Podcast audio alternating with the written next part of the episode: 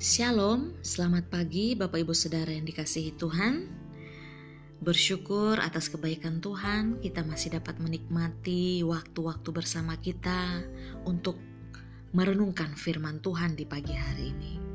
Bapak Ibu Saudara, mari sama-sama kita membuka Alkitab kita dari 1 Timotius pasal yang ke-6 ayat yang ke-18. Saya akan bacakan bagi kita semua. Peringatkanlah agar mereka itu berbuat baik, menjadi kaya dalam kebajikan, suka memberi dan membagi. Bapak Ibu Saudara, tema kita memberi perlu keberanian. Ada seorang Franklin Graham, dia menulis seperti ini.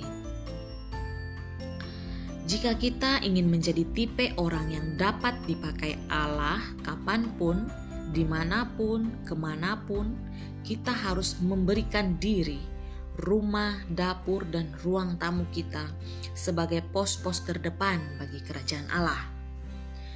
Bapak, ibu, saudara, saya percaya bahwa di antara kita sudah banyak yang mempraktikkan hal-hal ini. Ketika kita sudah mempraktikkannya, berarti kita sudah dan sedang dan akan memenuhi tantangan Paulus untuk menjadi kaya dalam kebajikan, yaitu suka memberi dan membagi, seperti yang ditulis di dalam 1 Timotius 6 ayat 18 yang sudah kita bacakan tadi. Bapak Ibu Saudara, dalam hal memberi dan membagi, saya ingin men-sharekan pengalaman saya bersama dengan teman-teman saya ketika kuliah beberapa tahun lalu di Batu Malang.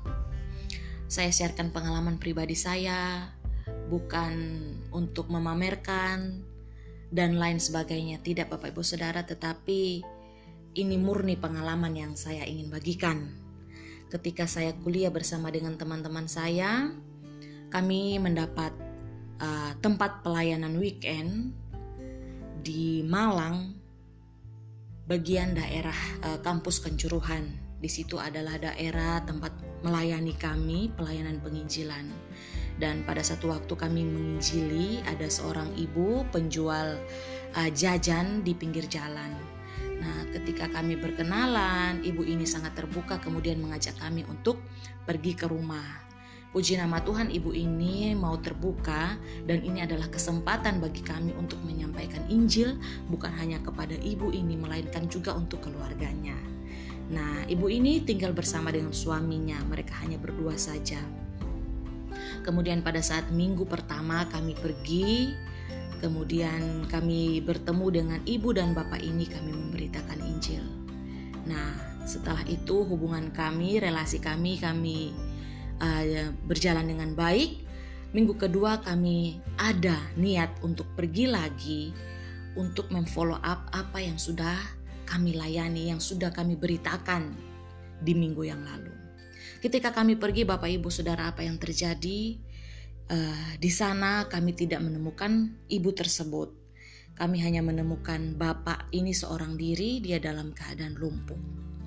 Ketika sampai di sana, Bapak Ibu Saudara, bapak ini sedang makan. Dan mohon maaf, yang dimakan adalah makanan yang sudah tidak layak lagi nasi yang sudah basi dengan lauk uh, sayur lodeh mungkin yang sudah berbau asam. Dalam hati dan pikiran kami, Bapak ini sedang sakit, tetapi makanannya seperti ini. Bagaimana bisa sembuh?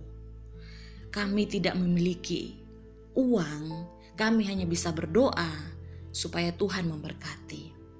Bapak, ibu, saudara, Ketika saat itu saya sedang membawa uang 50 ribu. Itulah adalah uang semua yang saya miliki. Nah, ketika saya memiliki uang itu, saya berbicara kepada teman saya bahwa saya ingin membagi berkat untuk Bapak ini.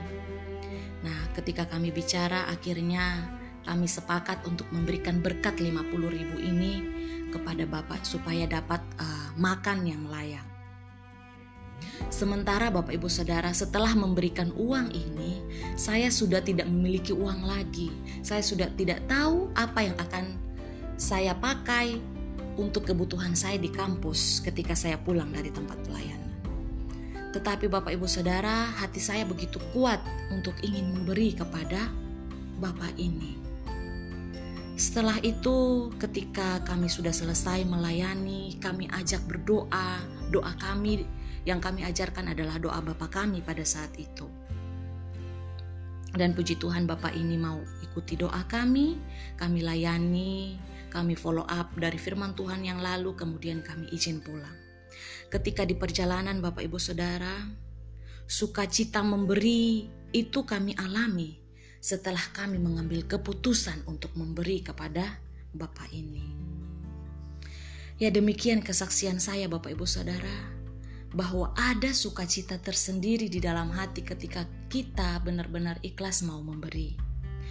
Memberi dari kelebihan itu relatif lebih mudah daripada kita memberi dari atau di dalam kekurangan kita. Apalagi pada saat kita memberi, kita tidak tahu apa yang akan kita gunakan lagi. Kita tidak memiliki uang atau apa yang kita bisa pegang. Apalagi pada saat itu, Bapak Ibu Saudara, saya tidak tahu uh, kapan orang tua saya bisa mengirimi saya uang lagi, karena kami hanya bisa menggunakan handphone pada saat itu bulan Juni dan bulan Desember. Orang tua saya bukan orang tua yang mampu, jadi tidak tahu kapan bisa mengirimi uang. Jadi itulah Bapak Ibu, menjadi kaya dengan harta berlimpah memang perlu kerja keras dan perjuangan. Tetapi juga tidak kalah sulitnya ketika kita dituntut untuk menjadi kaya di dalam kebajikan dengan menjadi orang yang suka memberi dan membagi. Kita bisa saja punya alasan untuk menunda atau bahkan tidak melakukannya.